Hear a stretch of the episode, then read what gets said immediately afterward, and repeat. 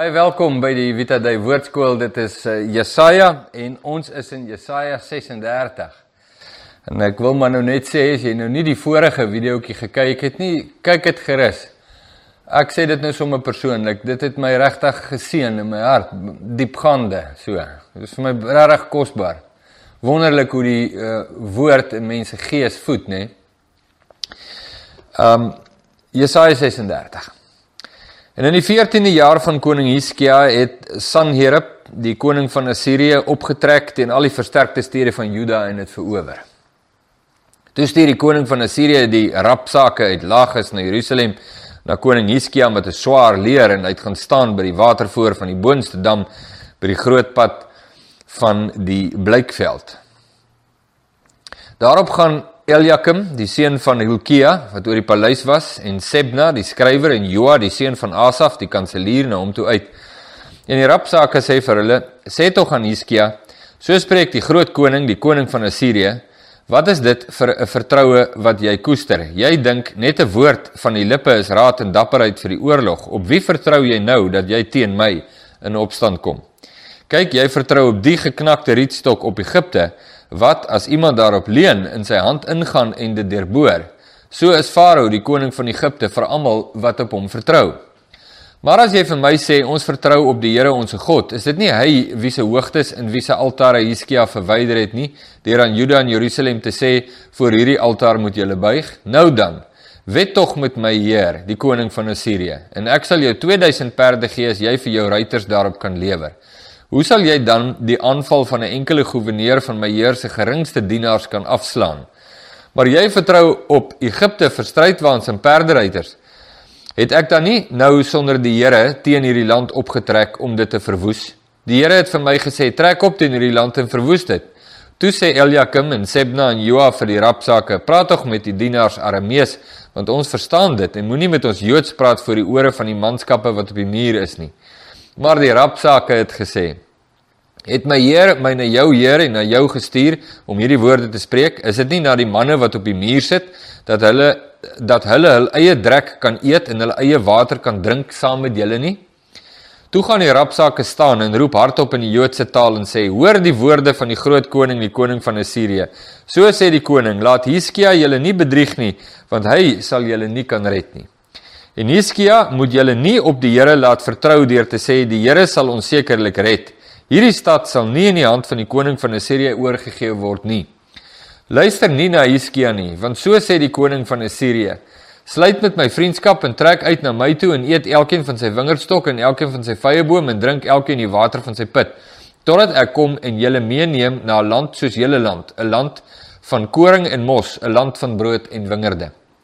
Laat Hiskia julle nie verlei deur te sê die Here sal ons red. Het die gode van die nasies elkeen sy land gered uit die hand van die koning van Assirië? Waar is die gode van Amat en Arpad? Waar die gode van Serfarfaim? Moeilike woord daai. En het hulle miskien Samaria gered uit my hand? Wie is daar onder al die gode van hierdie lande wat hulle land gered het uit my hand dat die Here Jerusalem uit my hand sou red? Maar hulle het stil gebly en hom niks geantwoord nie, want dit was die bevel van die koning, julle moet hom nie antwoord nie. Toe het Eliakim, die seun van Hilkia wat oor die paleis was en Sebna die skrywer en Joa die seun van Asaf die kanselier met geskeurde klere by Hiskia gekom en om die woorde van die rapsake te kenne gegee. Gaan nou iets sê daaroor. Kom ons lees nog aan. En toe koning Hiskia dit hoor, het hy sy klere geskeur en hom met 'n rou kleed bedek en in die huis van die Here ingegaan of gegaan. Daarna stuur hy Eliakim wat oor die paleis was en Sebna die skrywer en die oudstes van die priesters met rou klere bedek na die profeet Jesaja die seun van Amos. En hulle sê vir hom: So sê Hiskia: Vandag is 'n dag van benoudheid en straf en lastering want die kinders het tot by die geboorte gekom, maar daar is geen krag om te baar nie. Wat 'n interessante uitlating. Ons gaan nou kyk wat dit beteken. Miskien sal die Here, u God, die woorde hoor van die rapsake wat deur sy heer, die koning van Assirië, gestuur is om die lewende God te smaad en sal hy hom straf oor die woorde wat die Here, u God, gehoor het. Hef dan 'n gebed op vir die oorblyfsel wat nog aanwesig is. En toe die dienaars van koning Hiskia by Jesaja kom, sê Jesaja vir hulle: So moet julle jul Here antwoord. So spreek die Here: Vrees nie vir die woorde wat jy gehoor het waarmee die dienaars van die koning van Assirië my gelaster het nie. Kyk, ek sal 'n gees in hom gee dat hy 'n gerug hoor en na sy land terugtrek. En ek sal hom in sy land deur die swaard laat val. Daarop het die rapsake teruggegaan en die koning van Assirië aangetref terwyl hy besig was om teen Libna te veg, want hy het gehoor dat hy van Lagos af weggetrek het. En toe hy van Tiraka, die koning van Kus, hoor sê, hy het uitgetrek om teen hom te veg, toe hy dit hoor, stuur hy boodskappers na Hizkia met die opdrag: "So moet julle aan Hizkia, die koning van Juda sê: Laat u God op wie u vertrou, u nie bedrieg nie deur te sê Jerusalem sal nie in die hand van die koning van Assirië oorgegee word nie." Kyk, u het self gehoor wat die konings van Assirië aan al die lande gedoen het, deur dit met die banvloek te tref en sou u gered word. Het die gode van die nasies wat my vaders uitgeroei het, hulle gered? Gosan en Haran en Resef en die kinders van Eden wat in Telassar was? Waar is die koning van Amat en die koning van Arpad en die koning van die stam van Serfafaim van Hena en Iwa? En toe Hiskia die brief uit die hand van die boodskappers ontvang en dit gelees het, het hy opgegaan na die huis van die Here en Hiskia het dit uitgesprei voor die aangesig van die Here. En Hiskia het tot die Here gebid en gesê: O Here van die leerskare, God van Israel, wat op die Gerib stroon, U alleen is die God van al die koninkryke van die aarde. U het die hemel en die aarde gemaak. O Here, neig U oor en luister. Here, open die oë en kyk en hoor al die woorde van Sanherib wat hy gestuur het om die lewende God te smaad. Waarlik, Here, die konings van Assirië het al die lande in hulle gebied verwoes en hulle gode in die vuur gegooi want dit was geen gode nie, maar die werk van mense hande, hout en klip. Daarom kon hulle die vernietig.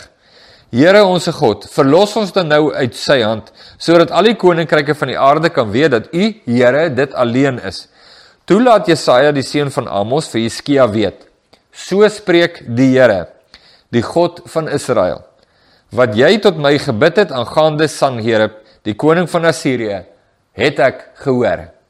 Dit is die woord van die Here oor hom. Dit is die woord wat die Here oor hom gespreek het. Die jong vrou, die dogter van Sion, verag u, bespot u. Agter jou skud die dogter van Jerusalem die hoof. Wie het jy gesmaad en gelaster? En teen wie het jy die stem verhef en jou oë hoogmoedig opgehef? Teen die heilige van Israel. Deur jou dienaars het jy die Here gesmaat en gesê: "Met die menigte van my strydwaans het ek geklim op die hoogte van die berge, die uithoeke van die Libanon en ek wil sy statige seders, die keur van sy sipresse, omkap en deurdring tot sy uiterste hoogte, sy bos wat is soos 'n tuin." Ek het gegrawe en water gedrink en laat met die sool van my voete al die strome van Egipte opdroog. Het jy dit nie gehoor nie? Van lankal het ek dit berei van die dae van die voortyd af beskik. Nou het ek dit laat kom dat jy versterkte stede tot pynhope kom verwoes. En hulle inwoners was magteloos, het verskrik en beskaamd gestaan. Hulle was soos plante van die veld en groen grasie soos gras van die dakke en 'n koringland voordat dit are skiet. Maar ek ken jou sit en jou uitgang en jou ingang en hoe jy teen my raas. Hey, hier kom 'n ding. Omdat jy teen my raas en jou trotsheid opgekom het in my ore, daarom sal ek my hak in jou neus sit en my toom tussen jou lippe en jou terugbring met die pad waarmee jy gekom het. En dit sal vir jou die teken wees. Eet hierdie jaar wat van self opslaan en in die tweede jaar wat dan nog opkom, maar in die derde jaar saai en oes en plant wingerde en eet die vrugte daarvan. Dan sal die vrygeraaktes wat oorgebly het van die huis van Juda weer wortel skiet ondertoe en vrugte dra boontoe. Ja, 'n mooi seën om my te spreek. Mag jy wortel skiet ondertoe en vrug dra boontoe. Want uit Jerusalem sal 'n oorblyfsel uitgaan en vrygeraaktes van die berg Sion, die ywer van die Here van die leerskare sal dit doen. Daarom, so sê die Here aangaande die koning van Assirië, van uh, Assirië. Hy sal in hierdie stad nie inkom en daar geen pyl inskiet nie en dit met geen skild aanval en daar geen wal teen opwerp nie. Met die pad wat hy gekom het, sal hy teruggaan, maar in hierdie stad sal hy nie inkom nie, spreek die Here. En ek sal hierdie stad beskud om dit te verlos, om my en my knegt Dawid ontwil. Toe het die engel van die Here uitgetrek en in die laar van Assirië 185000 verslaan. En toe hulle die môre vroeg hul klaar maak, was dit almal dooie liggame. En Sanherib die koning van Assirië het opgebreek en weggetrek en teruggegaan en in Ninive gebly. En toe hy hom neerbuig in die tempel van sy god Nisrog, het sy seuns Adrammelech en Sareser hom met die swaard neergeslaan, maar hulle het ontvlug na die land Ararat en sy seun Esar-Haddon het koning geword in sy plek. wat 'n gedeelte. Ja, al wat ek wil sê van hierdie hele gedeelte en ek hoop jy het dit saam met my gelees. Ek hoop so. En as jy nie het nie, gaan lees dit asseblief in jou eie tyd. Ek het nou sommer vinnig gaan deur gerammel. En daar was nou sekere goedjies waarop ek nou wil kommentaar lewer, maar ek dink al wat ek nou wil sê is God sê vir Assirië Jy die nasies verslaan, dis waar. Die rede hoekom is ek het jou toegelaat. Maar toe dink jy mos jy's fantasties. En nou staan jy voor Juda en jy laster God en sê al hierdie ander lande se gode kon hulle nie verlos nie. Moenie dink julle God sal julle verlos nie. En God slaan 185000 man dood in hulle midde in een nag sonder dat enige iemand teen hulle uittrek. En God sê, jy het nie 'n idee met wie jy te doen nie, mannetjie. jy het nie 'n idee nie. Hoe arrogante klein nonsens. Ja. en God verlos God verlos Juda, maar wat jy nie moet mis nie. Het jy gesien hoe het Juda hom verootmoedig voor God? Sy klere geskeur, hulle klere geskeur, rou klere aangetrek en in bekering voor God gesin, hulle harte gebuig na God. Wow. Hoe kragtig is dit nie?